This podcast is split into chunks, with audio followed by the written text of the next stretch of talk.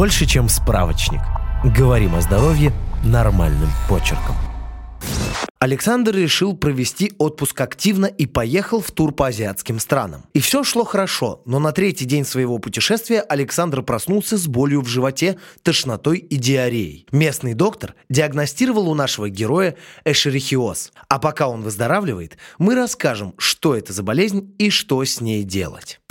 Диагноз. Эшерихиозами называют группу кишечных инфекций, которые вызывает бактерия Эшерихия коли или кишечная палочка. Некоторые штаммы бактерий безвредны и спокойно живут в нижних отделах кишечника, тогда как другие, объединенную в группу стек, производящие шиготоксин, который повреждает слизистую оболочку тонкой кишки и вызывает диарею, могут провоцировать тяжелое пищевое отравление. Заболевание передается фекально-оральным путем через воду и пищу, которая не прошла должную очистку от патогенов.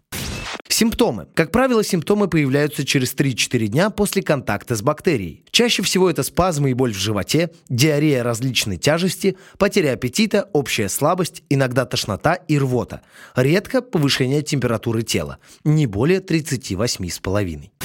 Диагностика. На приеме доктор соберет анамнез, а также направит пациента на анализ крови и кала. Это необходимо, чтобы определить, какой штамм кишечной палочки мог вызвать инфекцию. Лечение. Как правило, организм справляется с инфекцией примерно за неделю. Причем обычно заболевание протекает в легкой форме и не представляет серьезной угрозы для здоровья. Во время выздоровления нужно придерживаться щадящей диеты. Много пить и воздерживаться от приема противодиарейных средств. Если же тело не будет справляться с бактерией, доктор может назначить антибиотики.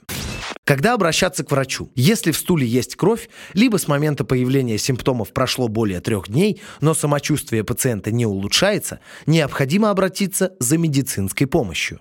Подписывайтесь на подкаст «Больше, чем справочник». Ставьте оценки, оставляйте комментарии и заглядывайте на наш сайт kuprum.media. Прочитать полную версию статьи вы можете по ссылке в описании к подкасту.